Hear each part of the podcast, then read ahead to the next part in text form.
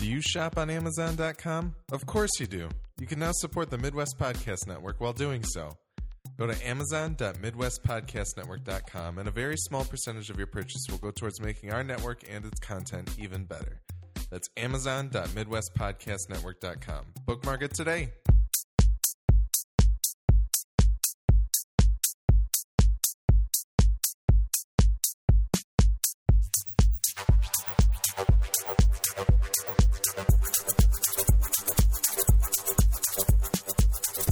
Also, Chipotle, uh, Tim, moments before entering the restaurant, informed me that, that they now have another outbreak of of like E. coli or whatever. viruses, some sort of like I don't remember what it's called. It's some sort of like virus that infects your stomach. So Chipotle the movie is coming. The serious? No, seriously. Where Will I'm Smith pretty is sure. fighting off the Yeah, yeah, for sure. it's Chipotle a sequel First to Contact. Concussion, Tell the truth. But this time he's fighting for the Chipotle eaters. He's like, "Hey, their stomachs were really upset for like three or four days.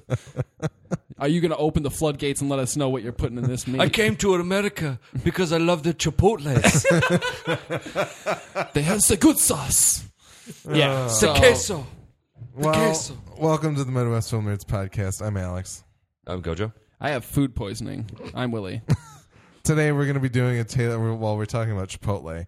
Then we're going to do a trailer ticker, and then finally, oh, we have some feedback before that, and then uh, I'm just man, this is all over the place. But we're going to end in a spoilery review of the rest of the season of Jessica Jones. Yeah, episode four through thirteen.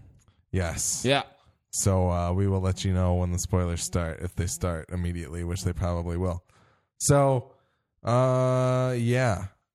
Yeah. Uh, what what are we doing first? We got feedback first. Yeah, so we got some feedback. Uh, Jason wrote in. He said, "I enjoyed that talk about what was canon. Uh, in particular, I enjoyed how you guys were generally out on out on Shawshank, Shawshank and then dropped a Shawshank quote, uh, which was fart in the wind. Later Who dropped the, episode. Shawshank quote? I think that's a Nick thing. Nick. Says I was going to say it was not wind. me, but And then uh, he said that movie is definitely canon. It's huge in pop culture.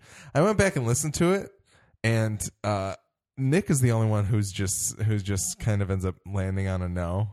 You said yes, and I start to say yes, but it didn't get all the way out, and then just kind of the conversation took it away. it's tough because I think that Shawshank is gradually becoming more and more, if not already, has become like a hallmark of American film. Yeah, It's tough. I don't know. It's I can see an argument either way. I can because does Shawshank do anything in particular that sets itself apart from other kind of dramas? You know what I mean? Like, why would Shawshank go in but Green Mile wouldn't, or would they both go in? I mean, I- you know what I'm saying? I'd probably put the Green Mile in as well, but okay, fair enough. I, it's uh, kind of what Nick said. It's one of those movies that is just counted as like it's a it's a near perfect movie. Yeah. And I think the idea of that, the idea of a perfect movie is so unattainable. There's always something wrong that just because of that alone, I would put it in there, I think.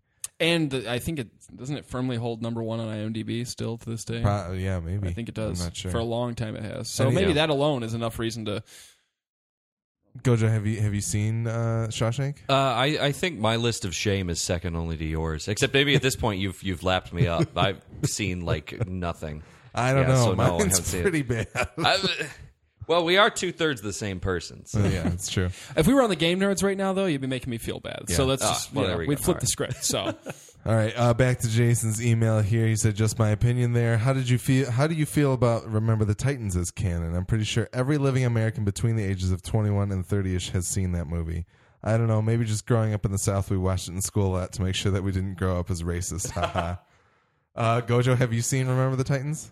Oh yeah, yeah. Remember the Titans was actually uh, interesting trivia for the quiz at the end of the year. It was the uh, it was the first DVD I ever saw. Nice. I was at a family function where I knew only my parents and my brother, uh, and it was it was playing in the basement. I'm like, oh, ok- okay, I'll sit here and watch this, and I watched it twice because it looped up because nobody put anything else in. And I'm like, I love this movie. Uh, it's great. I think it's one of the greatest sports movies, probably. Uh, and I don't I don't say that lightly. I've never seen Remember the Titans. It's really good. Flying in the face of Jason's comment. Uh, yeah, it's fantastic. And you know what's funny is I think that Remember the Titans and Shawshank are in a similar boat for me, where it's they're they're really They're both really great. yeah, and they're becoming. I feel like those those Hallmark American films, not the Hallmark Channel, but you know, important films in American history. And yeah, I believe it or not, eh, here in the Midwest, I also watched. Uh, um, Remember the remember the Titans to not be a racist. So, um, so we got something in common here. Let it be known that uh, the official girlfriend girlfriend of the founder of the Midwest Film Nerds podcast is in the next room with the door closed, watching watching things. But I just got a text on my phone that says, "What? We need to watch Remember the Titans." I'm glad she listens. You know, Yeah, I'm glad, she I'm glad does. she's Listening live to the podcast. Not Yeah. many people get to That- do no, not many people can do that. Yeah. yeah. So uh, I will probably be watching Remember the Titans at some point, probably after the Christmas season because we have a lot of Christmas movies to watch. You should watch Remember the Titans. I want to. It's important. So do you guys think it would go in the canon? It's it's on the it's on the the ledge there for me. I'm, I'm, not I'm sure. a, I'm a pretty garbage fan right now. I haven't listened to like the last dozen That's- episodes. so No, what is- yeah, we, we we were discussing a podcast that Willie and Tim listened to called called the canon, and the Okay. idea is that a movie is brought to the table, or two movies against each other, and do they go into the what's considered the canon of great films? So the ones that are, I guess, immortalized in this list of great films. Um, it could be based on uh, just pure quality of the film, uh, an insane performance that it cannot be denied, um, cultural impact, all that kind of stuff. So Yeah. That's I, I, it, that's an interesting one. It's I definitely I definitely think it's a great film, but I mean, it's would I put it as like an instant American classic? Uh, Maybe not, but I don't really know why. Maybe because uh, it's tough. because it came out when I was cognizant of these things, and it didn't really make a huge splash that I knew of. But I don't. That's not really a valid reason. So uh, just throw that away if you want. Screw I- it, I'll yeah. put it in. Screw it. It made a bunch Best of movie ever. Americans not racists. Best movie ever. oh man. or attempted to make them not racist. I tore down my Confederate flag instantly and started Yeah, it was- started singing uh, like s- oldies tunes yep. Uh, along with Gerry Bertier and and uh, the other guy. Seen some Motown stuff, man. Yeah. Yep. Considering how good Donald Trump is doing right now, we should probably get Remember the Titans on the airwaves soon. but uh, Alex's opinions do not reflect those. of the- uh, anyway, no, uh, Trump's kind of an asshat. I agree. Yeah. Um yeah, so thank you for writing in, Jason. As always, if you want to write us feedback, feedback at midwestfilmnerds.com is where you can do that. You can also hit us up on Twitter. We are at MFN Podcast, and that will also take you to our Instagram as well. Um, any other things that I forgot to mention? Amazon.midwestpodcastnetwork.com. You've got about a week of holiday shopping Yes. left, so get it in there. Yes. Um, and yeah, I don't know. Holidays. Buying stuff. Give us money Yeah, Oh. do it there. with your Um, buyings. I actually bought your Christmas present on Amazon.MidwestPodcastNetwork.com. That's, So there you go. That's good. Yeah. I'll have to um uh not Yeah. look at the items that are purchased There because you I go. can do that. But don't worry, it doesn't Oh. tell me who bought what. So I'm pretty sure you'll know. You'll be like, "Hey, this is totally worthless. Hey, Gojo bought this." that's all right. I was going to make a really gross joke about my Amazon purchasing history, but Yeah, it's that's not all right. true and it was gross, so I'm not going to do that. Okay, Save it for the game nerds. Yeah, that's where, that's where anything goes. That's Yeah. the Wild West. that's the af- after dark. yeah. Uh, yeah. Speaking of the game nerds, we'll have an episode with a review of Tomb Raider out soon. Uh, probably the Monday after you hear this, or maybe a little bit later than that, because uh, next week's going to be busy. But um, yeah, I think we can jump into the trailer ticker. Which is brought to you by Chipotle. Brought to you by Um, Chipotle. just- Their Destroyer food of colon. totally will not hurt you in any way, shape, or form. Please eat there. so true. Uh, so today, Tell the truth. Tell the truth. You're probably gonna die. Today we got a uh, brand new Star Trek trailer, Star Trek Beyond. The first trailer came out. Uh, I did not watch this one. What did you guys think? It has a better title than the last movie. Only by a little. Yeah, it's still pretty dumb. Um, There's still no colon there, so yeah. fail on that part. Not really. Who cares? I'm intrigued by the fact that it's Justin Lin. Yeah, I'm happy that some of the writing crew's gone. yeah. I don't won't name names. Where's he? Um, Whispers of Orci. it's probably going to be better than the last movie, the trailer doesn't do anything for me because I'm not instantly a st- I'm not a Star Trek guy. Like that's not a thing of mine. So I'm not instantly going to be captivated by that. Okay. Um, but it looks interesting enough. I don't know. Sabotage is an odd choice. Maybe, yeah. Uh, they, there's some odd sabotage love in the uh, in the uh, Yeah, it's Star the Trek verse. here. Second time in Star Trek recent Star Trek history, it's been used in a trailer, right? and you, it's Yeah. probably like the one of the least Star Trekky traditional Star Trek songs you would think of. Yeah. Um, well, you could probably say that about this, the trailer. It, it, I think, I would, I would probably feel a little different about it if there were not a Star Trek name attached to it. Um, as it is, the trailer does kind of feel a little out of left field for the franchise, um, but it looks, it looks fun and um, maybe not super original, but uh, it looks like it should be a, a- a good time at the a good time at the movies at the motion pictures. Is there a glimpse of Idris in there anyway? Yes. Yeah. Okay. Oh, I must- Unrecognizable. Oh, okay, all right. Okay. Um, did did you get a Guardians of the Galaxy vibe from some of the stuff that was going on in there? Absolutely, I think. I think we're sensing some Yeah. inspiration. That's from what that. a lot of people were saying. Somebody, somebody on uh, one of the guys from the CADcast wrote something on Facebook that was like, "Man, I hope, s- I hope Kirk's mother made him a mixtape of his favorite ni- of her favorite '90s or something." Her favorite Beastie Boys tunes. Yeah, I'm No, get, I'm getting a vibe because it, it.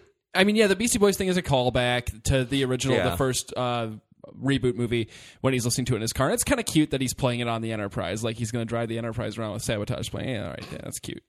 But but I, I can't help but feel like that's a little bit of a response to no, yeah. It's it's like somebody side, suddenly decided that hey, we can have fun in space now, and uh, we just start making the yeah the the bigger movies a little more. hmm. Well, I it, it I think it looks like it's definitely trying to take itself in a different direction from Star Wars. Um, which is good. Which yeah, which is kind of important. Um, yeah, especially since JJ made the last two well, yeah, more Star Warsy than. Well, the first one more Star Wars. Than the second one's just kind of garbage. Yeah. Uh, Oh, well, I mean, which is kind of. Star Warsy. No, I mean, if you think about it. I posted I posted the uh, the uh, trailer in the group text. Tim said, and, and I asked what people thought of it. Tim said, "Alex, I like the trailer. They're selling it as a fun action film again, but who knows what the final product will be? Uh, a lot of one-liners and punching. Looks like one of, one of the colorful, action-oriented episodes of the original series, a Tribble or Gorn type episode." And then Amy said, "I like the trailer too. Looks like a fun movie." So Oh, I, I thought you were gonna. I thought you were gonna go into my favorite of Tim's responses, since we're just reading Tim's text for our trailer ticket. the uh, where he's talking about the Star Trek maniacs who. Oh, Yeah, yeah. So, this, so I wrote, I wrote that Reddit was mostly saying this isn't Star Trek. Star Trek isn't fun, and I thought that's stupid. And then Tim, Tim said, "LOL, next gen fans." and he said, "But I've seen a lot of that too. These are probably the same maniacs who who act like the first 1979 Star Trek movie isn't the most boring shit ever," which is completely true. Uh, the best two movies in the series are a naval thriller and a movie where they run around saving whales completely true still. And they said, but yes, let us get back to the serious hard sci-fi world that Gene Roddenberry envisioned. And then he posts three pictures, one of which is Kirk uh, fighting the Gorn, and then uh, uh, Kirk in a Nazi outfit. I don't know that episode at all. and then there's Kirk in front of this person who basically looks. Like a space pimp, right? Space Gigolo here. Yeah, Yeah. I was gonna say like Space Sergeant Pepper, something. Yeah. yeah. It's just yeah. Not exactly hard sci-fi, I think is what. we're- No. Uh, anyway, that was Star Trek Beyond. Next up, X Men Apocalypse. First trailer came out last week. What did you guys think of that, Gojo? Um, it, uh, it's kind of one of those. It felt very by the numbers. The trailer, the trailer construction, anyway. It starts with this like haunting uh, modern tune, and then it's it, it, yeah. Um, I'm just took itself too seriously, probably. Um, Sounds like I- Bryan Singer. yeah, yeah. You don't say. half of the mutants look just really kind of crammed in there, like you know every X Men Bryan Singer movie. And uh, I I have never really been a huge uh, fan of the X Men movies, even the the good ones, quote unquote good ones, um, like First Class, and they've been all right, but they just still feel like early two thousands kind of. They feel like they haven't really gotten past uh, making a believable uh, uh, superhero film. Yeah. Um, It And- didn't, didn't quite make it past uh, No. Superman uh, Returns. Yeah. Oh man, And uh, my problem with the with the X Men films, they've never really made a very compelling ensemble story. Uh, they're always focusing heavily on either Wolverine or or Xavier and Magneto, and it doesn't look like this is going to be any different. Yeah. Except now it's going to focus more on Jennifer Lawrence. Because Good. spent all that money on her. So Great. who is who is not attempting to wear makeup at all? Nope. Nope, not one shot of her in that trailer with blue makeup. not one, zero. Doesn't care anymore. Um, no, yeah, all right. So it looks all right. It. I have similar feelings to this one as I did with the first uh, Days of Future Past trailer. It's a little overly grim for me. Um, this is the 1980s. It's the X Men in the 1980s. Yeah. I brought Nightcrawler back and Cyclops back and Jean Grey's here and fucking Archangel's in this movie. This is awesome. It should be awesome, but then they don't. Like they're wearing black leather they don't make it awesome. again. Yeah. they're wearing black leather again. I don't understand why Bryan Singer's so afraid of putting them in their costumes. Okay, th- that's the thing. We have now a series of billion dollar films Yeah. with a man in an American flag spandex suit running around and punching Nazis. Yeah. we can put the X Men in some colorful costumes. the time has come. It's okay, and it takes place in the eighties. Like, no, th- that's a, then it's even more excusable. Most people like. Literally, the X Men are going to look more like squares than the people randomly walking around on the street mm-hmm. during that time period. That sucks. So, from a design standpoint, this is fucking bland, really bland. Uh, I don't know. So far, the Oscar Isaac. Uh, the main thing for me, the voice. He s- sounds like he could just be any mustache twirly villain. Yes. like He's a British Apocalypse guy. should be like. He sound, sound- he should sound half monster. I, I, mean- heard I heard the trailers you guys were watching it and he sounds like Oscar Isaac. which Yeah. is- I- that's kind of a bummer. For Nothing against Apocalypse. Oscar Isaac, but it's Apocalypse for God's sake. I mean, He's not imposing. Mm, this is all like this. Mm. At least he did something with like Josh Brolin's voice for Thanos. Yeah. yeah. I mean, I'm not saying it was th- amazing or anything, but I don't know. Like they did something to modulate his voice. Yeah. And I'm not. I'm not nuts about any of this. But then again, I wasn't nuts about Days of Future Past first trailer, and then I saw one of the other ones and went, okay, all right. Yeah. And I walked out of that movie going, okay, that was, that was good. It was good. I had fun. All I'm right. not, you know, yeah, I will yeah, see. I, I mean, I, I like the I like pretty much any apocalypse story. Um, Mm-hmm. It's always really interesting. So I, I, uh, I have. I mean, I, I don't. I wouldn't say I have high hopes, but I, I wouldn't be surprised if if I come out the other end really liking this movie. And they picked an interesting four. I won't say who they are. An interesting four for the Four Horsemen. Mm. It's a cool. It's a cool lineup. I think it's some are surprising, some aren't super surprising, but I like it. Yeah, we'll see. I I'm gonna go see it. Yeah. Yeah. All right. I love it. No matter what, even if we had the most negative argument for it in the world, it's like, oh, it looks like garbage. I'm going to go see it. Yeah. I, you know, I have to gauge stuff now, real quick. I, I hate to side note, but I have to gauge stuff now. Would I see this if I was not making a podcast? yeah. And so far, the answer on Star Trek is no, and the answer on X Men is maybe. Maybe. I'm just throwing it That's out fair. there. That's fair. All right. Uh, then we can move on to uh, the Legend of Tarzan. The answer is yes. Uh, yeah, you you would go see that one. it looks fucking sweet. I did watch this trailer because it's a movie. It's not necessarily a movie that I do actually care about it, but I was just kind of like, eh, I can watch it this one time. Uh, it looks great. it looks really cool. yeah. Uh, I mean, if I thought the Apocalypse trailer looked cookie cutter, this one is like the cookie cutter that made that cookie cutter. it's like, I mean, I'm just talking trailer mechanics here, not even just the, the content itself, but it's. I'm getting really tired of seeing the same old trailers again and again, which Yeah. is kind of what I liked about the Star Trek one. Was it, it was it felt different, it felt fresh, but um, I I wasn't blown away. Um, I I don't really have much to say about it. It was just kind of it was just kind of there. This is one I would see the trailer and I'd be like, oh, that looks like it's not going to be a steaming pile of shit. And I, would, I would move on and be like, all That looks watchable. I I like the cast, and I think the cast is the most, and and I like the fact that the movie has like a distinct look to it. Like it looks like, Looks like a Harry Potter movie, well, I guess doesn't not- it? Really gray and rainy. And maybe. I don't know. I wouldn't. a lot of that's because of England though in Harry Potter. it's true. Yeah, but um, I the one thing that I'm not quite excited about, and it's only because there was like a couple shaky deliveries uh, Margot Robbie or Robbie or however you actually say it. I don't know. From what I heard in the trailer, I was like, mm, I I don't know if I want her as my Jane, but I don't know. She's normally really good, so I She's don't know. not- yeah, I normally like her a lot. I'm hoping it's just editing in the trailer that I- she, yeah. she's a little shaky in a couple spots. And I'm, I was surprised. I'm like, really? I, She's, I think pretty it's just kick-ass. out of context and maybe Yeah. seeing her actually performing the lines instead of just having them overlaid. Then yeah. maybe it'll make a little more sense. But Christoph Waltz looks awesome. yeah, His fucking white coat and stuff it looks sweet. yeah. Sam Jackson randomly pops up halfway through the trailer. I'm like, he's in this movie. Yeah. He did like he goes, oh, watch out or something. I'm like, what? Was that Sam Jackson? Where'd you come from? And then sure enough, it's Sam Jackson. No, it looks cool. The CG actually is pretty damn good too. Yeah. It's not quite apes level.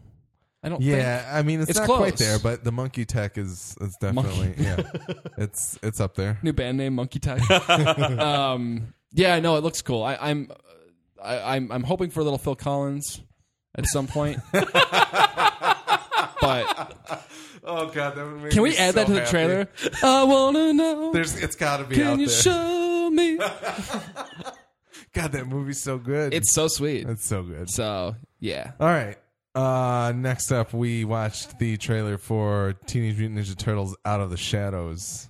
Oots, as we've deemed it. Team Um. This is the sequel to the Michael Bay produced TMNT that we spoke about uh, a year ago, two years ago, a year ago. Yeah, it was a year ago. TMN Toots. last year. TMN Toots, yes.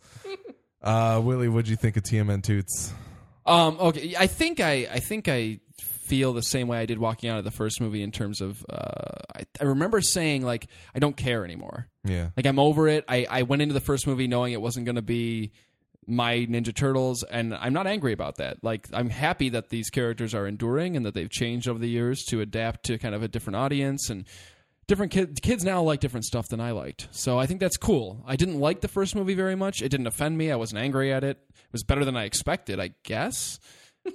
um, but I went into this one saying, just make the fucking cartoon. Like make make take the Fred Wolf cartoon from that we all grew up with, and just make it a live action version of it. Just go nuts, and they're doing that. Um, there's spaceships, which I can only assume Krang is involved with. there's the Shredder. There's the turtle van. It shoots manhole covers out the front. It's like a toy that you would buy at the store when you were a kid. Yeah. When you bought that toy, even as a kid, you're like, "That's kind of stupid that that shoots manhole covers. Why would it do that?" But you're like, "Fuck it, I'm gonna keep pressing that button and shooting." and they're doing that in this movie. Um, it's got Casey Jones in like the shittiest Casey Jones mask I've ever seen. That's a little bit of a bummer. Um, Bebop and Rocksteady. The CG does not look finished by any means. I think it'll look better by the time the movie comes out. But Uh, they're they're kind of awesome. Like Yeah. it's Bebop and Rocksteady. You know, like I get a scene with Shredder talking to Bebop and Rocksteady. That's kind of cool. Uh, Baxter Stockman and Tyler Perry. Are you kidding me? That's awesome. That's fucking sweet. Tyler Perry's running around playing a scientist that's going to turn to a fly. yeah. this is great. uh, Tyler Perry's ri- pretty ridiculous. Like in I the don't trailer. care anymore, and that's such a freeing experience to just admit I don't care. I'm gonna walk in and go, God, I hope this is a car. If if this movie ends with the fucking Technodrome, I will lose my mind. I'll lose my mind. I'll immediately go home and play every Ninja Turtles like beat 'em up that I possibly can. I'll probably do that anyway, but Gojo, what do you think? Ditto. Yeah. Uh, yeah, God, I mean, it's I. It started off a little, a little slow, uh, a little typical, and then it just kind of had this interesting curve into it. It just, just the place tricky. insanity just keep kept building and building and building, and it just it ended with that the shot of the tank coming out of what the rapids or what, whatever the hell that was with with Bebop. Was it Bebop or Rocksteady in the tank? I don't- it doesn't matter. I think it was Rocksteady. It was in the tank, Rocksteady yeah. in a tank because that's not redundant. But he's just in a tank and it's just shooting. At, oh my god! It looks it looks like the cartoon. It looks like and turtles turtles is kind of supposed to be that way. It's supposed to be absurd and over the top and silly and and fun, unless you know you're going into the serious comic stuff. But I say Yeah, and I there. say that there's really that's the only ways you can go with a movie. You either go crazy and nuts and have fun with it, or you go darker and a little more grounded. And and the first one was kind of a blend, and I think Yeah. they've decided that's just Yeah, Yeah. which is probably for the best. Yeah, I don't know. It looks all right. I, I'm not completely opposed to. Say, it's not like um, it's not like Transformers, which I'm I- I'm if- never seeing another Oh, God, yeah. Transformers. But no, if if I mean, if I had to choose either like from a trailer from the, the either seeing the first t- turtles or this turtles, it'd be this turtles Yeah. nine times out of ten. Yeah. Uh, the only Um, disappointing thing, I, I, I do agree. I don't think Casey Jones quite has the feel to him that I wish. no, he did. he's. Um, I, I would have liked a little more, uh, Air. a lot more uh, grit. Uh, he he shouldn't have been smiling. Don't smile I right think, off. Where are you I going to think take the, the, mask biggest. off? Yeah, he's a bit Come on. too like charming. To Yeah, be, definitely. I mean, he's Kate- he's going to be kind of a. It seems like he's going to be more of like a contemporary jock type character. yeah, which you uh, know, you know. Like he's going to be to Casey Jones what Megan Fox is to April O'Neil. If you're, exactly. if you're not gonna give me Will Arnett in a shitty wig as Casey Jones, which I'm still he's got a good moment in the trailer I'm though. still angry. Yeah, he does, but I'm still angry about that. Um, then I would prefer that you just go get Elias Koteas back and have him there. As Oh my God. Normally I'd say yes, but I just had a vision of Elias Koteas now trying to seduce Megan Fox, and it's really gross. no offense, Elias, I love you, but that would be uncomfortable. Um, uh, burning question though, real quick before we move on: okay. Is Whoopi Goldberg back? Oh God, who cares? Is she back? I don't know. Because I hope so. Her scene in that first one, man, super necessary.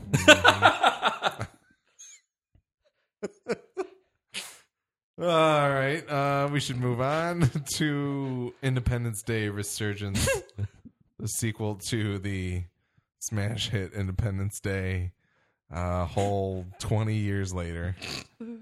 Um, I don't even know where to begin on I, this one. I I think I said something about this before we started recording, but this is like this is the thing that started as a joke. Uh, and kind of morphed into everybody thought they were being serious. Yeah. Um, like like we were all to, yeah, not us in particular or any. I'm not talking about any particular instance here, but somebody on the internet was like, "Yeah, guys, you know what'd be awesome? You know, Independence Day was really a great movie, guys. They should make a sequel." And they were actually joking, but everybody didn't really catch on. and now it's like there's a lot of Independence Day demand out here, guys. It's like when people lose their shit over mustaches, and people talk about how much they love mustaches, but they really don't. That's Independence Day. Nobody really wanted an Independence Day sequel. They just said they did. Accidental mustache. Yeah. Another band name. No, yeah, that's another band. name. What was the other one? Uh, Monkey, Monkey Tech. Tech. Monkey Mon- Tech. Monkey Tech. Um, it's uh, Monkey Tech's debut album, Accidental Mustache. Um, this might be an interesting movie if it wasn't an Independence Day. I mean, I would be more interested if this was not an Independence Day movie. I'll say that. I yeah, but you know what? I'm kind of in because Bill Pullman and Jeff Goldblum. Bearded Pullman is is no words. Bearded Bill No words. Pullman is a beautiful, beautiful thing, and I've I've missed him a great deal. But I don't know, Willie. Any thoughts? I mean, Pullman beard, yeah, obviously.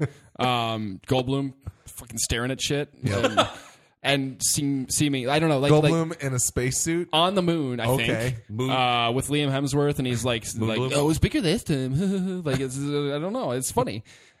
Um, no, I mean, this movie's as necessary as Whoopi Goldberg in TMNT one. I wouldn't go see this yeah, one but if not you for the know what? You know what? Jurassic Park and Jurassic Jurassic World was such a gigantic success that you know what? I bet Independence Day is going to be huge. I don't think it's going to be. I bet it's going to be. You had th- you had three Jurassic Park movies, though. I mean, there was a Jurassic Park Yeah, franchise. so people have been waiting for a long time. Is it, is this like in er, like the early 2000s? We were remaking all of our 80s shit. Now we're going. Are we going to start remaking all of our 90s shit? Oh, I well, we're also not. remaking all of the 80s stuff. Please still. continuing to remake all. Well, because a lot of the Big Trouble in 90s was Little remaking the China's 80s. There we coming, go. Um, Yeah, I don't know. I almost cried for a second there. I was so upset. I thought all, all the shitty '90s movies they're going to remake, and I'm really bummed about it. Good burger. My God, are we going to get Dante's Peak? Am I going to get another Pest? Where's the Pest 2? Kickstarter. oh, There the we go. time is now. That's two, but it'll be uh, Gabriel Iglesias instead of. No, no, no. It will. Oh, I'm sorry, man. No. Johnny Legs wouldn't let that go. Maybe Johnny Legs will play the hunter this time, but he's still like. I'm hunting with a Nerf gun.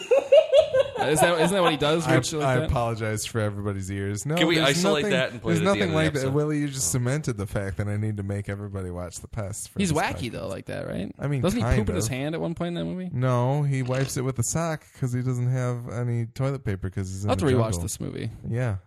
This film you call The Pest. hmm You guys, re- I mean, given how successful the Oscar streaming was, I think you need to stream a viewing of The Pest for your podcast audience.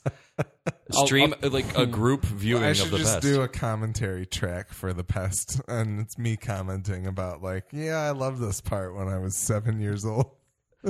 We should flip the stream on, and all of us are standing in a row with the crazy Leguizamo hair and fucking mud all over our faces. That would be a, unnerving. Oh boy! Well, Write in at feedback at Midwest Film or whatever Yeah, it let is. us Let know. us know. if you Let us want the the Pest stream. Yeah. Anyway, Sorry, I broke your eardrums. that's okay. And and uh, that's me uh, replying on behalf of all of our listeners. Um. Thanks, Alex. Yeah. So Jessica Jones. I think we're probably just going to jump right into spoil. Well, before we do that, Gojo. Real brief thoughts on Jessica Jones on uh, in a non spoiler fashion. I loved it. Um, it was it was less of a less of a hero movie, I think, or movie, um, less of a hero show than I think Daredevil was, uh, which is which is refreshing. Um, I like that they didn't feel the need to kind of uh, shoehorn her into a, a vigilante role or anything like that. Um, and they they told a great story for the character, and everyone in it is is phenomenal. Um, and yeah, it's I total knockout. Just like uh, so, they're they're really two for two. Um, just out of the park. I'm really I'm really loving everything they've done on Netflix so far. All right. Um, Uh, if you want to hear Willie and Nick and I talk about our thoughts, our non-spoiler thoughts about Jessica Jones, go ahead and uh, check it out in the episode one fifty something. It's back there in It's- the feed. it's- Go check it it's out. not that far back. But uh, we are going to take a quick break and head right into spoiler territory for the rest of Jessica Jones.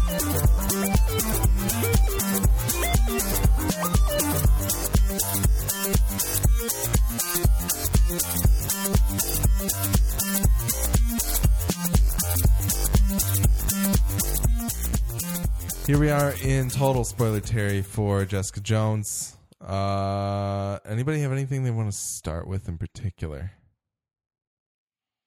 Yes, David Tennant. Oh, he's Just amazing. go right into David Tennant real quick. He's so good. He seriously, and he gets better as the show goes on. Um, I mean, once his can we just go? We can just go right Yeah. into whatever we want Yep. to talk about, right? When his um, parents are introduced, Mm. initially I was a little hesitant. I was like, "It seems, seems kind of weird they just happen to be in Hell's Kitchen," but they actually kind of make it make sense. But that scene, basically everything when he's in the cage, Yeah. which almost seems like kind of a a cliche thing to do now is have the villain in the cage while you're all standing outside of it. But they do something very different with this one and, and the way he escapes and uh, his murder of his own mother is horrific. Yeah. Horri- oh god. At that point, you know that there's you you've started to feel sympathy for this guy at that point because you you get a glimpse of his backstory and you kind of think that one thing is happening. You think that his parents are torturing him, and, and when it really turns out that they weren't. I mean, they were. I, they do, yeah, they kind of were. they were, but it he was kind of evil to begin with. But then, well, but then he ended up torturing them. Yeah, yeah, pretty horribly. So I don't know. The whole that whole dynamic with him and his parents is really interesting. Um, the stuff with the dad gets a little silly towards the end for me because it's like he's just dragging dad around, and I'm like, Yeah. what's, what's he doing? I mean, I understand why he's doing it, but it got a little little goofy.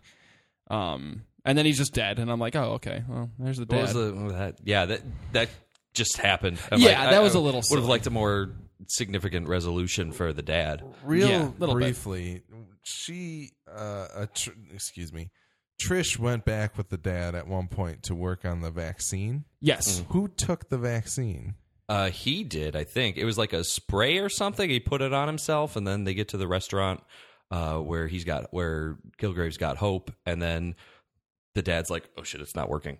and that was that was the last we heard of it. Oh, So the vaccine just kind of fizzled. interesting. Yeah, that All right. that bit is a little weird. Like I got my chemistry set It's back like- at the hotel. Yeah, like, I, I mean, it's a y- little convenient.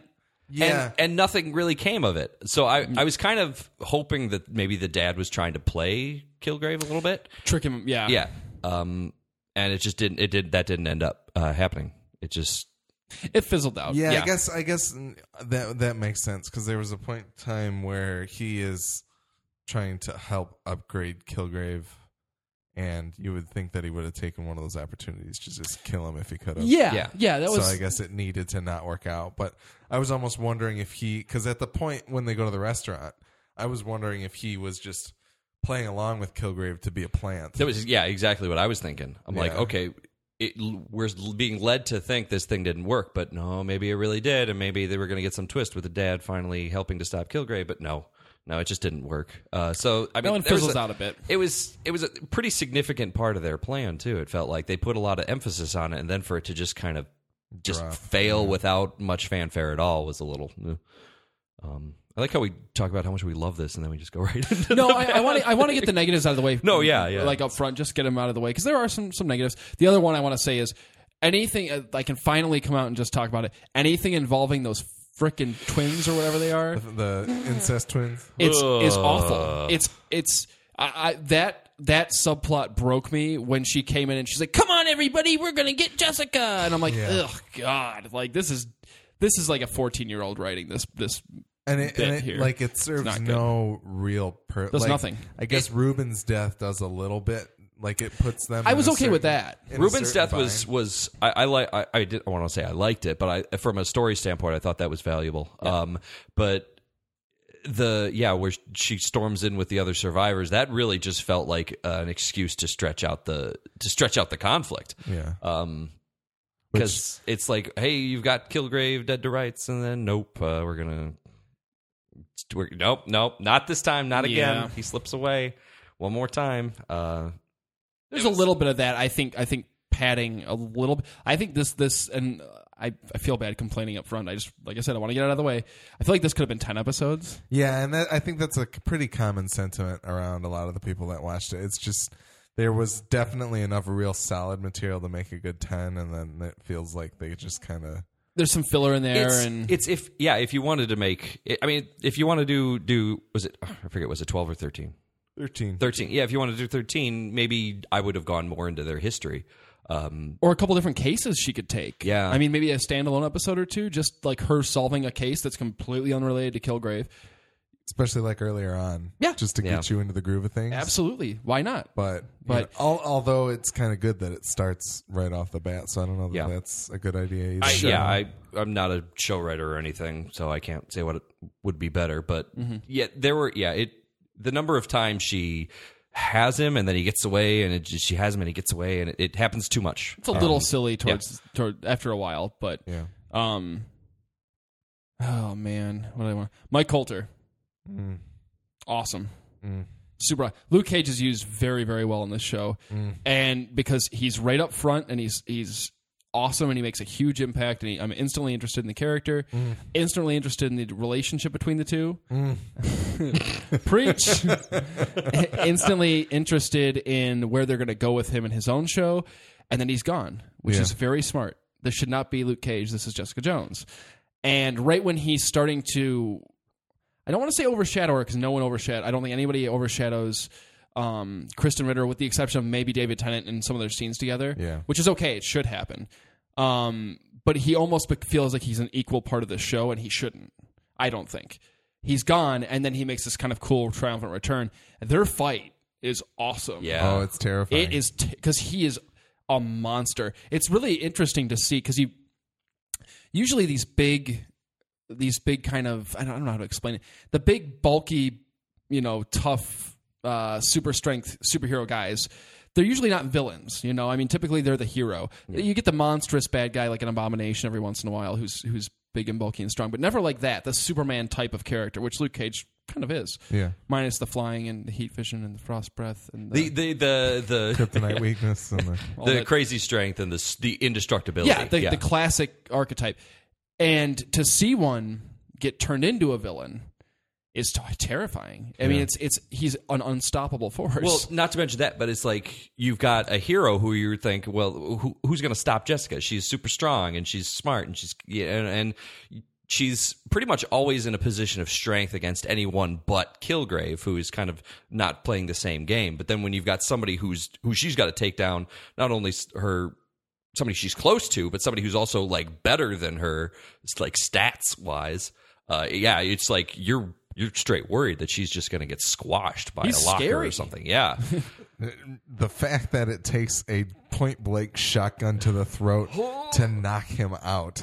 for a God, couple, yeah. for like what twelve hours? Yeah, like it's it's insane. It's awesome and It's it's, super cool. insane. Uh, the other one of the other Luke Cage moments that I really really enjoyed is when she when when Jessica and Luke go to the uh, the apartment or wherever the hell the parents were staying. And the lady's like selling all the stuff, and then she like gets in the way and is like, "Give me fifty dollars. You can check out the chemicals that they left behind." and then Luke just kind of gingerly picks her up and moves her to the side. it's so good. that is really funny. It's a it's Yeah. a beautiful moment. cool little subtle. Yeah. Yeah. Um, Trish Walker. How did everybody feel about her? I know I'm She doing was- this character by character, but I think it's kind of a Yeah, it works. She was good. yeah. I liked her. Yeah.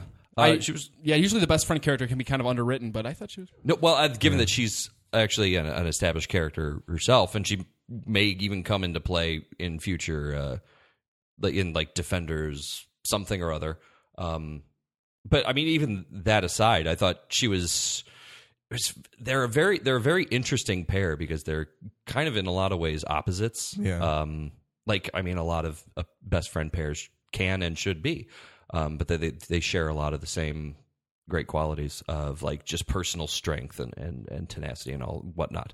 Um, she was good. She was good, and she never felt like. I mean, when you've got somebody, like, you've got a uh, an unpowered friend or whatever. Uh, she can sometimes feel like a liability to the hero, but I, I even when maybe you could say she was, I ne- she never felt like uh, she was getting in the way or anything. I think a lot of her history with Jessica was really interesting too. A lot of it's really inferred, but you kind of get the information that Jessica like saved her from her mother, which I think is a really compelling point. Yeah. Like that whole the dynamic between all three of them is very interesting. Yeah, the, the with the exception of those twins, the really the supporting cast in general is really, really I think fleshed out to that point where they don't expose you to everything about the character, and they save a lot of room for your interpretation or speculation on the backstory of that person. It keeps them intriguing, but it also isn't like obnoxious where you're like. Maybe you'll find out more next season. You know that kind of thing. I like that. Um, I love her. Her best moment, I think, on the on the se- in the season is popping the pill to fight uh, Samson. Yeah, I mean, whoa. Was I, I honestly didn't see it coming. Like I I thought it was gonna Jessica was gonna get her shit together and bust out and lay this guy out, or he would get called off to do something else. Right. I did not see I really did not see that coming. And I was like, I- oh my god. And I thought she was gonna die. I'll which is I, yeah. I but I mean it's yeah. You don't really maybe you didn't you don't see it coming, but then again, it's not it's not exactly out of left field either because she's not a character who at any point wants to be. She doesn't. She hates being a victim and or feeling like a victim. And if she can, if at any point she can, you know, take care of business herself, she's going to do it. And I mean, you see, she's she's training for just that kind of situation where she's got to take care of herself. And um, so, yeah, the fact that she doesn't even hesitate to just to roid up and, and Jump take on in. Samson, yeah, super beast mode there. Beast mode, Patsy. Yeah. Uh, a true Hellcat. yes, I there was a cool reference in there about her uh, comic book roots. Um, she gets the kind of the, the wacko fan. Not he's not wacko, but kind of creepy fan. Yeah, the, the socially awkward fan. That Yeah, I, tries to, and I think I meant I might have mentioned that before, but Yeah, I, I like that moment when he mentions like I miss your red hair or whatever because you know she's a redhead in the in the Well, and you you kind of see her too, like on the in a couple illustration times when stuff. she's yeah, young, yeah, yeah. yeah, she's yep, um, yep. That's pretty cool. Um, Nick wanted to be here tonight, and I asked him for some of his. I asked any thoughts on JJ you want me to share, and then he said Abrams. Oh, uh, I really liked everything with Carrie-Anne Moss. We haven't gotten to K- Hogarth yet. Uh, he said, which uh, seems to not be the general thought.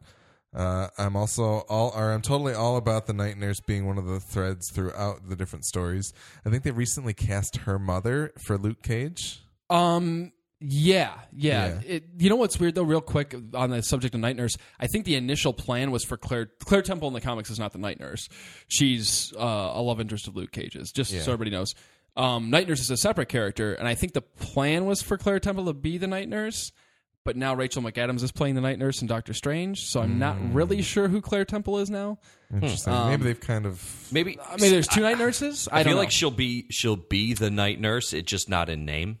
yeah, that's She's going to That's- serve the I thought it was function. interesting though. I'm like, they cast Yeah. Rachel McAdams as night nurse. What doesn't she exist? Uh, So anyway, I was gonna. Uh, Nick said Mike Colter is a star, and I can't wait for Luke Cage. Totally agreed. That's awesome. Uh, he said, My love for Rosario Dawson intensifies. Not that important. Super important, Nick. Yeah, absolutely. And then he said, I like most of the side characters because they make a good foil against Jessica, despite how they range in terms of fun to watch. And then he put in parentheses, uh, I'll say incest twin. It wasn't the word that he used. I think that's what he's referring to. Uh, they're important for showing Jessica's flaws and how being a hero is fucking hard and largely thank- thankless. Um, yeah, I totally agree with Yeah. that too. Nailed it. Uh, I have to say, I I did talk bad about Hogarth's love interest on the last because like one of the scenes with her is really weird to me, and it wasn't like the whole concept of of that love interest was strange to me, but just the way that they portrayed it, I thought was really dumb and weird. And I think you and Nick had different reasons for it after the podcast that we didn't end up covering. That I was kind of like, yeah, maybe. And I think one of Nick's reasons he felt as though maybe it was just Hogarth showing that she was all about the business and didn't really care about that relationship. But I feel like the season goes on to explain that she actually kind of really does care about that relationship. It just, I don't know. And I, I still think that moment is weird, but in in spite of that, I do really enjoy not enjoy necessarily, but I think all of the stuff that Hogarth goes through is really interesting. Yeah, let, us talk about Hogarth real quick. Yeah. Uh, Carrie-Anne Moss, it's cool to see her back, as I haven't seen her in a long time. Uh, I thought she pretty much killed it as this character. I mean, she's a little like we talked a little bit. She's a bit a bit similar to some other characters on TV in Yeah. terms of the cold, tough businesswoman, but she does it really well here. And there, you can tell there's always an underlying uh, emotion inside of her that Mm-hmm. you know. Um, I this is the only other plot line I can think of off the top of my head that doesn't quite go where I would hope it would. It, it gets a little wonky with the X and stuff towards the end here.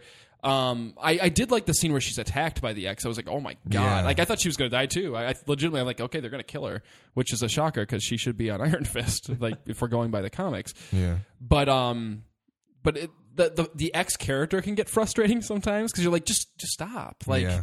just go away. you know, I don't know. Yeah, that I think that that story. I mean, I I didn't I didn't dislike any of it, but I think if you're looking for if you're looking for stuff to put on the chopping block, you could put a lot of that too. Some of it feels a little Um, pad. I think we got a little too much of that, and maybe It, yeah, it's it's almost as though if they didn't need to stretch it out to make some of what happens with her happen later when Kilgrave is in the mix, really, then maybe it would have been it would have come to a little bit more of a head before it felt like it was Right. dragging on. Yeah, it's just um for I mean for that that triangle was so it, it was so tertiary to everything that was happening the main conflict that it's just it's just this dispute between three lovers that doesn't really it doesn't it doesn't tie into the to the main conflict a little at bit all. towards the end. But uh, yeah, at the end when when she goes to Kilgrave to to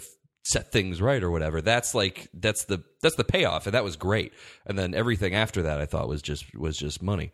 But um, yeah, I would I could have used instead of that maybe more uh maybe more background between maybe more history with Trish and, and Jessica.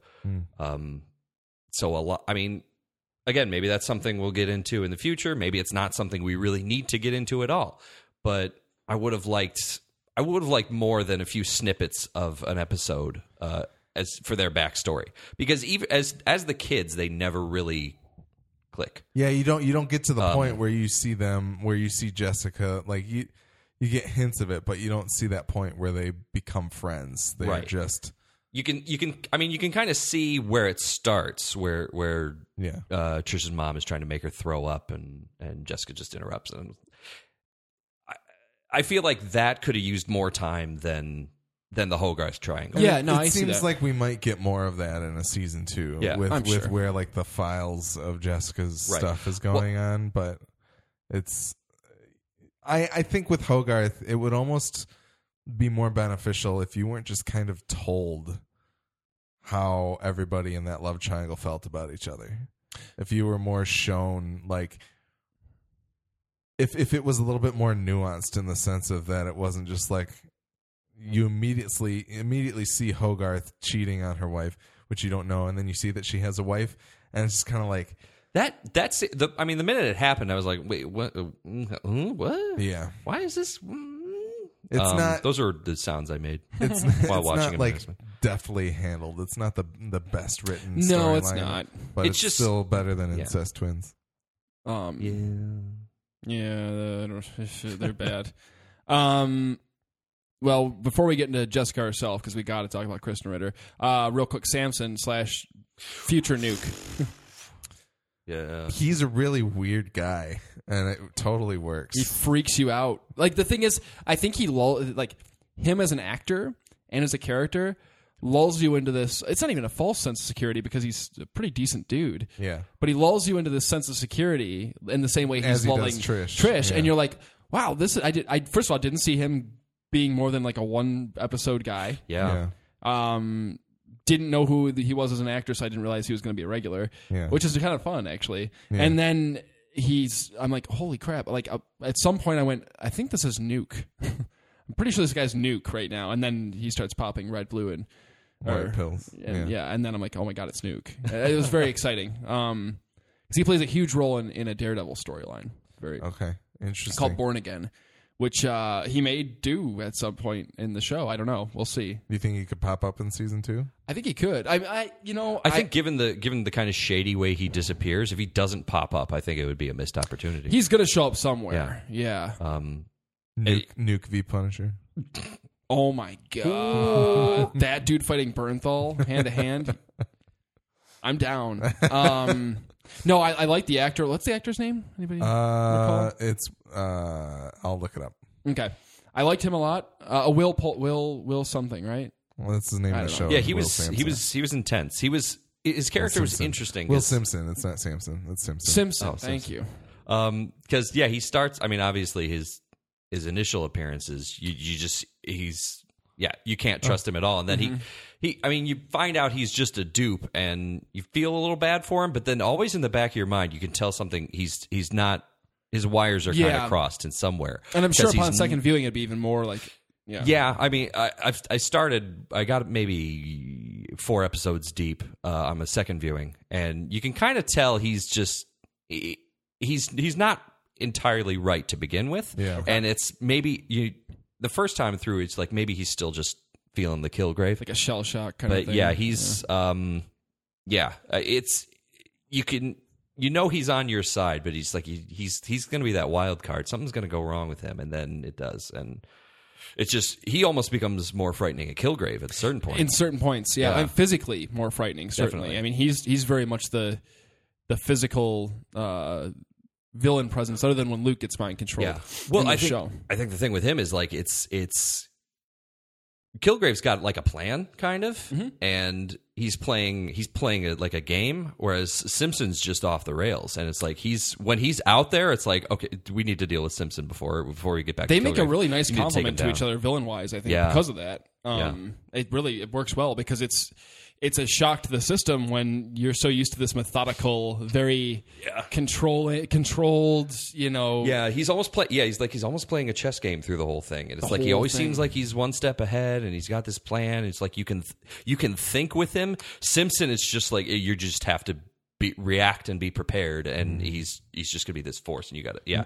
Wil Traval is Will the, Traval, is thank you. Name of the actor. And they take an almost wa- like full episode break from even trying to find find Kilgrave to like we got to take out this motherfucker now because Yeah. he's a problem. I love that. That's so cool.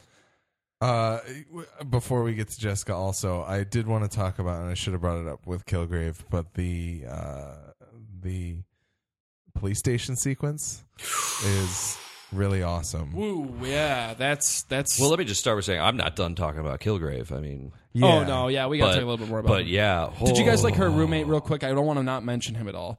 or not her roommate, Malcolm? but Malcolm. Thank you. I liked, I kind of oh, liked Malcolm. Yeah, no, like- I yeah, I loved his. he had a lot of heart, and I liked Yeah. that. I like Malcolm where he doesn't get mired down by incest twin. Yeah. Oh yeah. Yeah, No, absolutely. Well, same. The same could be said of the show. Um, I but like no, the idea think- of him being an assistant, though. Yeah, the fact that he's the one. I mean, he kind of takes over for takes over for Trish and being like the one who's kind of trying to guide Jessica down the right path. It's a confidant. yeah. Um, and all, yeah, all the like all the he's got prob maybe a worse story than Jessica does. I think as far as Kilgrave's concerned. Um, and he's yeah, just seeing seeing his character evolve was great.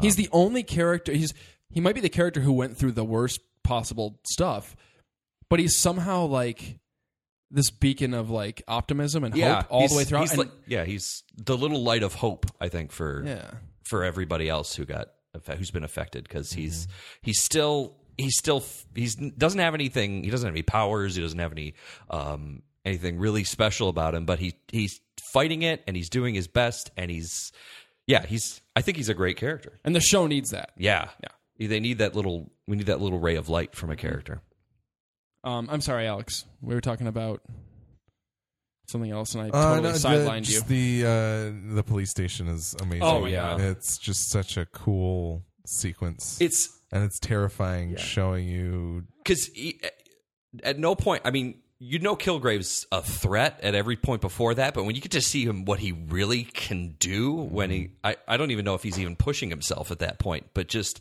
just seeing how he can destroy any plan you have is just, it was terrifying. And when that, when that happened, I'm like, how the fuck are you going to beat this guy? Yeah, How do you do it? Um, What's scary about Kilgrave too is here's a guy with this arguably he he he's probably one of the most powerful characters we've seen in this entire universe, this Yeah, cinematic universe. and here's a guy who could walk into Avengers headquarters and turn all of them, uh, make all of them his his weapons. hmm He could he could literally dominate the world. Really, I mean, he could. He has it in him to do it, especially once his powers get enhanced. yeah. And instead, he just gets fixated on getting rapey with a this. Well, that's what's up. It's just it's the, the that's what's creepy thing about, the him. character is he's uh, he's he thinks he's completely normal um, Yeah. and he has he has a perfectly he has a seemingly rash, rational sounding rationale for everything he does and um, he's not that kind of ambitious he's not like your mustache twirly villain he's just he thinks he's a guy in love and he's doing what he's he's doing what you do when you're in love And that's what's so creepy though is that it's- he hasn't even considered the idea of like what he can do with his powers. He's so he's he, for as intelligent and calculating as he is, he's such a child. Like that's how you use your powers to woo this woman, kind of woo her, and they can't woo. I don't know. It's very creepy. It makes him more creepy. I think. I I kind I also kind of want to touch on the idea that like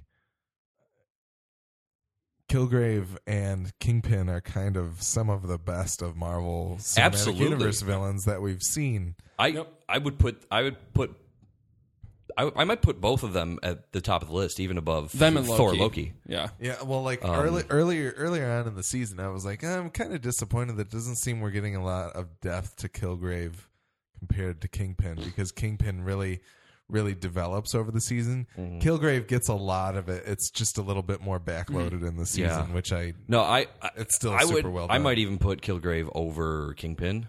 I, I I think I might put both of them over. I'd probably put Kilgrave over Thor Loki, um, and then obviously every other form of Loki we've gotten since. Um, and those are really they're the only villains worth mentioning. Winter Soldier, if you count him. I like him. he's I mean he's great, but as far as character goes, Well, yeah, probably and, not and, as and much. that's the thing is, I mean, to be fair, it's 13 hours worth of learning about that's these people. true. So though. it's yeah. I, I don't makes you wish that they had the time they to, had more to- time to but, develop. you know. for for me it's not it's it's not even as much um time as it is focus and and deliberation Yeah. um for most of the villains it's almost seems like they're like maybe because of because of the time they have it's like okay we're not going to be able to make a fully fleshed out villain so they don't even try they just give you they just give you a target for your hero Yeah, I mean, look at uh, Anton Vanko, Iron Man Two, Yeah. right? Okay, in theory, if you had given, if you had had the right scenes in the movie to build him, it's a very like Compelling, sad and compelling story. You know, this is a man who watched his father drink himself to death because of Yeah. these rich people on the opposite end of the world. That could be a very interesting villain. And they start setting that up in the very opening of the movie, and I'm like, huh. And then it's like, you lose. Like, and then it's, uh, Yeah. all right. I want my board. Yeah, want and the that's board. that's our villain. So no, you're not wrong. I think No, they could do this. Well, I mean, they did it with Loki. They made a they made a good, compelling villain in Thor, uh, and that's- arguably, um, uh, what's his name in Iron Man three, Killian. Yeah. Killian? Arguably, they got Yeah. close. I thought. Yeah, they got bet- he was better than most others. Um, but yet I I think it's it's a matter of focus. Um, and they they really for both of these villains because both of the villains are such a huge part of who their character who, who the heroes are. They had to put they had to put not just as much time but a similarly uh, important focus on the villains because well Kilgrave more than Kingpin defines defines Jessica um, Yeah. more than Kingpin defines Daredevil. Um, so those two, they're they're almost kind of at parts the same character because their story is so tightly woven. Um, you can't have you just can't have one without the other. Um, which is why I would have I would have liked more of their history.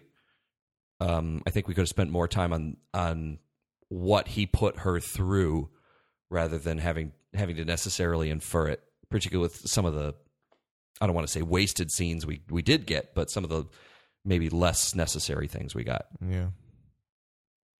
All right, uh, Jessica.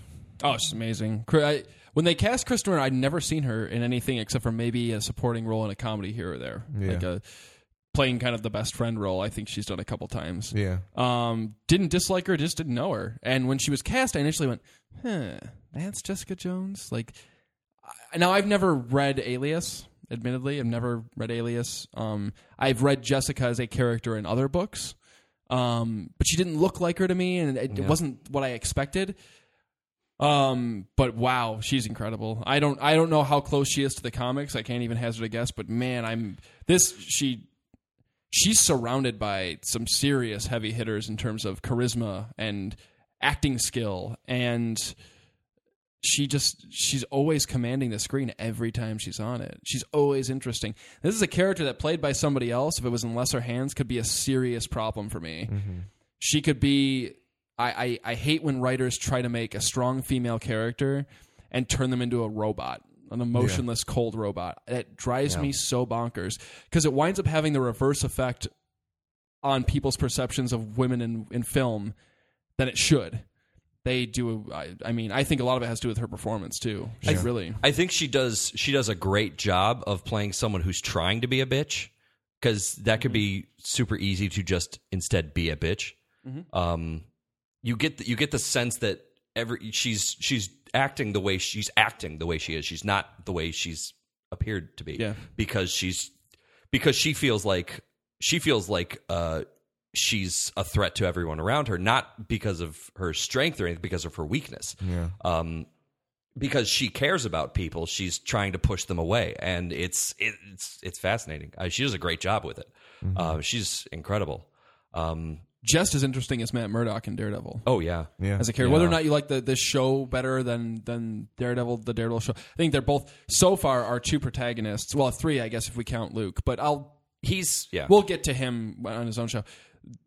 So far, wow! Like I, I we were we've been pimping out the villains here and saying how amazing they are compared to some of the Marvel movie villains. I think the heroes, the heroes are just as good. Yeah, they're I really do. I feel like I know these two much better than I know most of the characters from the mo- movies. I think that we can chalk up more to time. Um, Yeah. Yeah. but but no, I can't disagree at all. I think I think Jessica is a probably a more developed character, um, character wise. Then uh, Matt, than Matt. Um, mainly because because with Matt we had to we kind of had to focus a little more on his daredeviliness, what he can And the do, origin to it how it bit. Mm-hmm. works. Yeah. Uh, whereas Jessica, she's strong. We get it. Um, Mm-hmm. but yeah, no. She, um, I lost my train of thought. Someone else step in. Anyway, any anytime. Alex. Uh, she's she's a fantastic character, and I think a lot of the show's themes. Uh, it's a lot of stuff that you know a lot of people get pissy about social justice warriors or whatever's going on, but the idea of there's a lot of ideas of like rape culture and the ideas of consent and everything that surround this show with the conflict between Kilgrave and Jessica that is I think pretty elegantly handled as a white male who's privileged.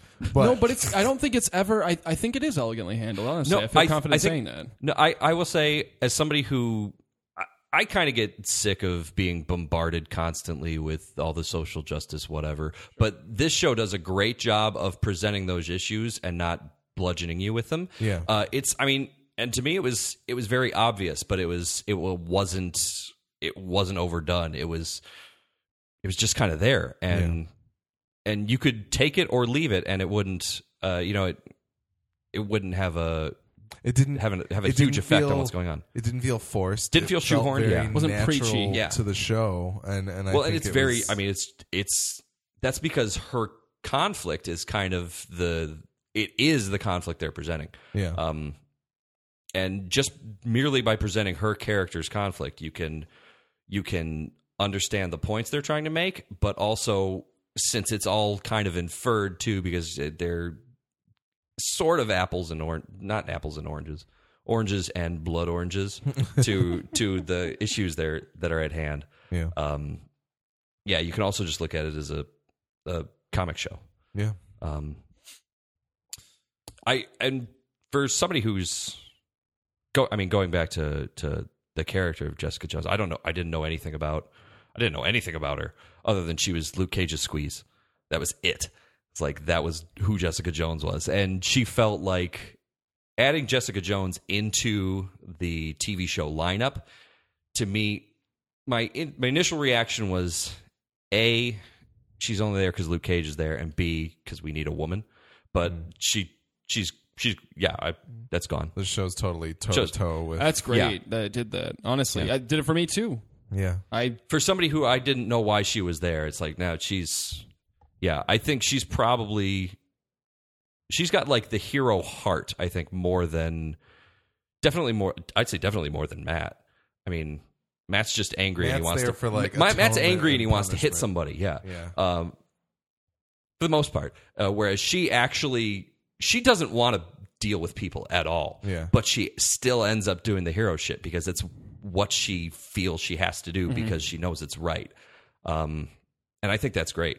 Um, yeah, she. It's like yeah, no, I don't have any more cogent thoughts to add on to that. Um, I kind of had two other things that I wanted to touch on. Number one was, did you feel as though Luke actually could not forgive her for Reva? Do you think it was all just Kilgrave? I mean, clear, clearly it was Kilgrave told Luke to tell her those things, but do no, I think that was Kilgrave. I I mean, I I think that Luke is still angry. I don't think I don't. I the next time we see these two characters, I don't think we're going to see them living together. yeah, Um, I don't think we're going to see them together at all. Eventually, maybe, but it's I don't I I think he's still angry, but I don't think he was. I think a lot of that was Kilgrave. okay, I I don't I don't think. I don't think he's going to hold a grudge after, particularly after everything Kilgrave put him through. Um, he'll understand how it. yeah, he'll get it. but- He might. It might always. It's always going to be back there. Yeah. Um. How how can you be with somebody who constantly looking at them reminds you of? Yeah. It- But that's- I think. I mean. And this is just kind of meta thinking here. I think they're going to get over it because that's what they were meant to do. yeah, Um. okay. Yeah. I I do love how how the Reva's storyline is really it really did a lot of planting seeds for Luke's story because the shit she had and the shit she was hiding was like all this experiment shit. Well, it's, that was probably she probably had it because her husband was, Was part of the same the- experiments, and you kind of have to infer a lot of those questions yourself. But uh, I mean, all that lead in is there if you're looking for it for Luke Cage. Um, and then the other thing that I wanted to touch on. So at the end, I didn't really. I had a little bit of trouble with the finale in terms of understanding exactly what happened in that final scene with Kilgrave, Okay. and the sense of like, and I guess I guess now that I'm thinking about it, I get it. But um, just kind of the idea that she was. She basically fools him into Mhm. getting close to her. Mhm. which is it's interesting because that's why I thought the dad was going to when Yeah. when we were talking about I thought the dad's that was the dad's plan. I'm like this seems like the obvious lane of approach if you're if you end up being immune, just fake it and then get close and then punch him in the heart. Um, I I I had the same kind of reservations about about the finale in that it all I can't argue with any of it, but it all felt a little convenient. Yeah. Um, and given how abrupt the finale was, it, it kind of felt a little out of place given how many shots she had, you know? Um, although maybe, maybe I think that's also part of the point is she spent her whole time just fighting him with everything she had. All she had to do was kind of go along with it and she would get her shot. She spent a lot of time running. Yeah. Yeah. Running or just stonewalling him. Whereas now she's like, okay, I'm going to. Well, a lot of that, like she didn't even know. Like it took the like she was in a, she was living in a house with them, and she could have killed him, but she just couldn't have known because she didn't know that she was immune. Well, and uh, she spent a lot of the time not wanting to kill him too. Yeah. Um, because she- She yeah. thought- yeah. Um, God, we got to talk about the house shit too. That Yeah, was there's amazing. there's a lot to a talk lot. about. Um, I, I I don't know. Real quick questions for you guys, just two. Uh, Daredevil or Jessica Jones? You got a preference yet? Right now, if you had to gun to your head, which one of, did you prefer? And not that we have to do this, but I'm just curious. I oh, you go ahead. Uh, I would need a rewatch of Daredevil. It Okay. might just be that it's fresh, but I think I really, really like Jessica Jones, which wasn't what I expect. As you started this question, I didn't think this is how I was going to be answering it. But uh, I think David Tennant's so strong, Yeah, and and and Jessica Jones is such a new thing to me yeah. as a character that I think it. I think I prefer it to Daredevil. Um, I would I would probably go with Daredevil just Okay. because it's because I like superhero stuff and it's a little it's a little more little more fantastic. It's a little more traditional superhero in most points, even though on its own it's not at all uh, traditional superhero. Um, but yeah, I I like the I I like the more comic-y nature of it. Um, A little more pulpy. yeah, well, I don't even know if pulpy, but a little more a little more fantastic. Yeah, sure. Um, Yep. Um, I would. I nor I went into this question thinking I was going to go with Daredevil, but I think I'm going to go with Jessica Jones right now. It's, I think it's going to. I like them both a lot, but Jessica Jones, I think. Um, I think it's it's got a more consistent consistent flow for me than Daredevil. I think Daredevil's highs are higher, but its lows are lower for me personally. Yeah, that's my that's my feeling. Although And those, we're those not count, twins, we're not counting the incest twins as the lows. those twins though. they're they're bad. Yeah, they're not good. Um, I would say more the more the woman, more the more Oh, the girl than the boy. she's rough. Uh, more than Ruben. The Um, other question I had. So I've been this has been bouncing around in my head too. Do you want these characters once they're established to show up in these movies? Or do you want this to remain pretty separate? Separate but in the same universe. I think I think they could be used well. Part part of me is bummed they weren't established for Civil War. I don't know if anybody feels like we're going to see Daredevil in Civil War, even though the rumors are no, and that Probably it's not. mostly suggested no. But like, you know, I just don't know what I would want to see out of it. You know, like in Civil War, do I want them to cut to a scene where it's the defenders like just trying to get a handle of what's going on in Hell's Kitchen? That really means nothing to the people that haven't seen any of this. Mm-hmm. I don't know. I don't know Well, that it's worth it. I don't I mean, know if that you it needs to be there. if you think about it, what what would they? I mean, what would they use them for? I think if I if I'm just following how they've done things, kind of inevitably, what they would be probably plugged in for would be a fight scene. Um, yeah, and it's that's such it's almost not even a secondary part of who either of these characters are yet is is their is their traditional superhero nature um I mean, they can both fight, they can both hold their own, but that's not what their stories are about. So, seeing a serious, like a really serious, heavy character like Jessica Jones, if you throw her in Civil War and she's just like, hey, Shield guys, you can't take me today, and she just like knocks them around and be like, mm, kind of cheapens her. I mean, I guess what I would really what it would come down to is like, is there a compelling story that they could tell with Spider Man and Daredevil, or Spider Man and Punisher, or Spider Man and these people? Like, because Spider Man's kind of the closest. He's the most He's the bridging visible. point. He's of the- he is these- the bridge. Yeah. Yeah. Yeah. So Um, I, I think that would that like I think that would be the most natural place to put them. So if you had okay, so okay, I think we all are in agreement that we don't want them showing up in the in, in some big giant Avengers spectacle. It would seem weird and wonky and out of place, right? Now Marvel's got Spider-Man back, kind of, sort of. What if there was a Sinister Six movie? What if there was a Sinister Six movie where they've they've had a couple Spider-Man movies in? We've had these shows going for a little while. He needs to call in some help, and he calls in the Defenders to help him. Would that be acceptable to you? See, I think the biggest draw for me of these characters so far is that they're so character driven. Um, they're so they're so deep, and they're it, it would be the same thing. It's like Yeah. if he, if he just if Spidey just dials up the defenders for a fight scene, I would feel like again it's kind Right. of cheaping them. So, if they were if yeah. they were more important secondary characters uh, in a Spider-Man movie, if they had actual stuff to do, not like action wise, Mm-hmm. like if he turned to them or for whatever reason, uh, I, I would be for that. So if there think- was a, a Spider-Man Daredevil team up movie where it was about both of them as characters, and they had a common threat, Yeah, that or would be you know even if it's just a, like a Spider-Man flick and he's maybe he's fresh on the road and he but and he's like he's just a kid because they're using kid Spider-Man, right.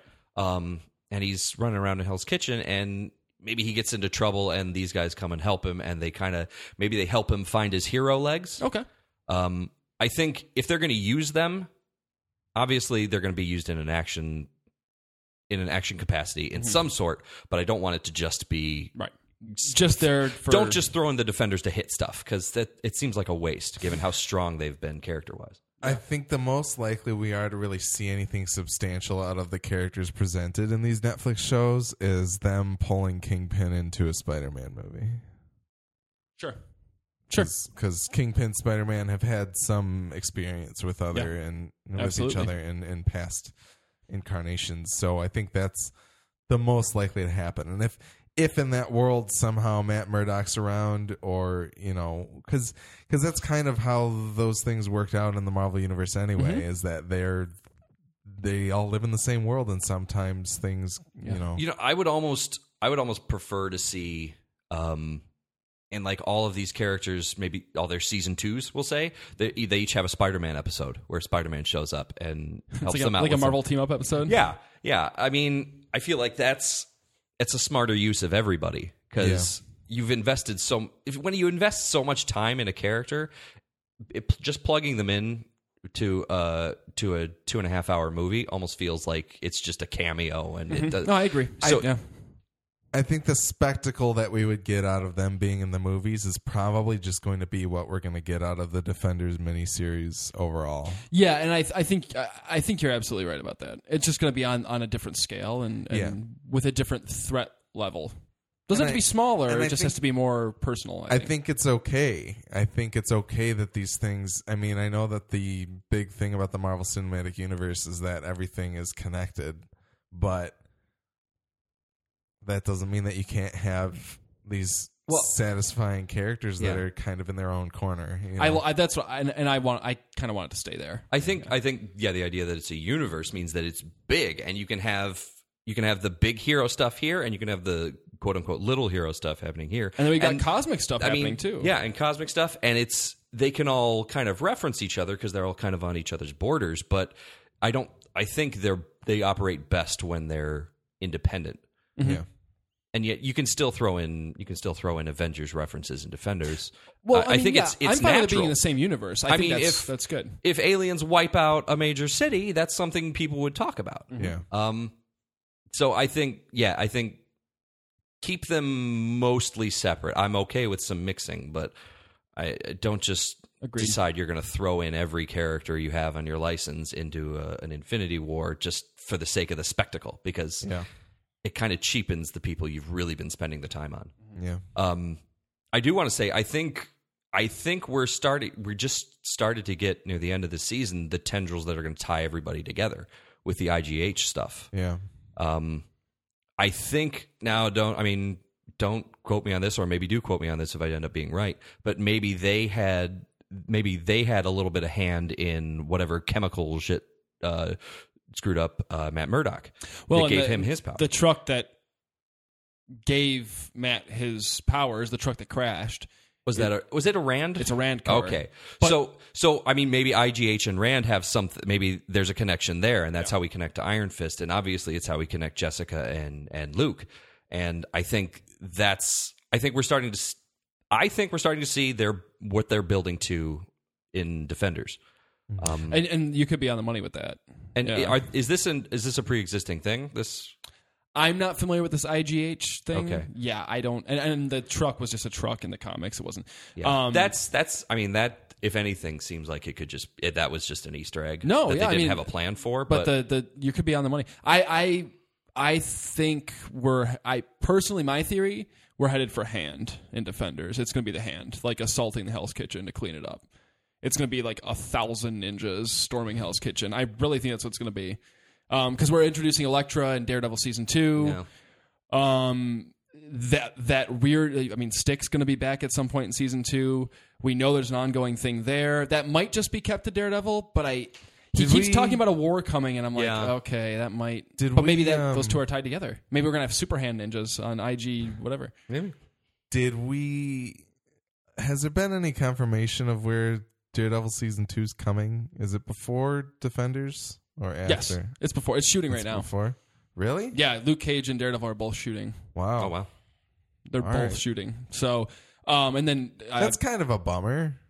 I There hear. were- well, think about it this way: it's Daredevil is the lead hero of this group, correct? I mean, he's, Yeah. he's the flagship hero. We had two Iron Man installments before Avengers. Now that didn't work out great the second time around, but I want my board. I think I think it's it's a thing. I think it's smart because I think it reaffirms an audience why this became popular in the first place. It reminds them like, hey, remember how awesome Daredevil is before And we it- get into the big. You know. It's it'll be I mean it'll be good to to maybe just as a refresher to to bring Daredevil back in.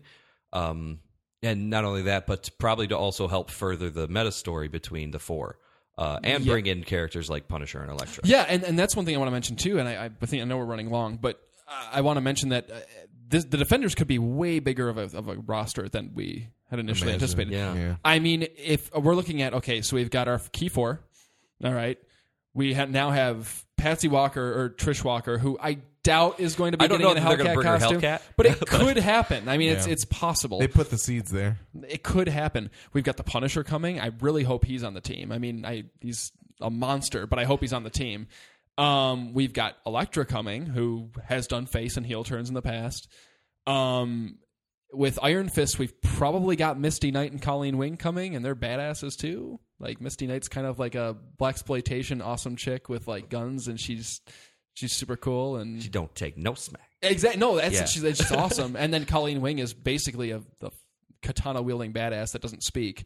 So, I mean, any of these, you know what I mean? Like, I think it could be a little bigger than we anticipated. I hope it's not too big. I hope I'd be cool with maybe adding Punisher and Elektra to that mix and leaving it at that. But uh, we'll see. I don't know. I'm just I- saying it could be way bigger than we would have expected. And I I have given how they've handled story wise, I do have a lot of faith that they can pull off a good ensemble superhero Oh, thing. absolutely. Which I think the only the only instance of a really solid ensemble superhero anything is Guardians. And that's a little different because it's kind of comedy. Um, to see a, like one that's very drama focused, I think could be would be would be great. I would love to see that. yeah, me too. Um, Yeah. I'm I'm very excited. I'm having those same feelings that I had when we were building the Avengers, but in a different way. It's kind of cool.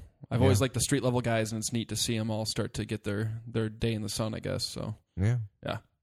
Give me Moon Knight next time, please. Season two. Thank you. Season two. Let's make Luke Cage and Iron Fist just heroes for hire. Heroes for Hire, and then have well. Give me uh, a season of Moon Knight. Yeah, that's my thought. Is okay. So we have four shows now, right? Oh, God, we're going so long. I don't care. we have four shows now, all right. So you continue Daredevil as its own ongoing series. You got to keep the flagship show going. Yep. You have Heroes for Hire, which is Luke and Danny and Jessica. Maybe have the three of them all in, in one. I think you could do all three in one show. I'd be down for that. We've I- told Jessica's core story. We will have told Luke's core story and really Danny's core story by the time it's done. Make them all part of a show. I mean, if you've got 13 episodes, you can keep every, keep every character balanced. Keep, Yeah. give- yeah.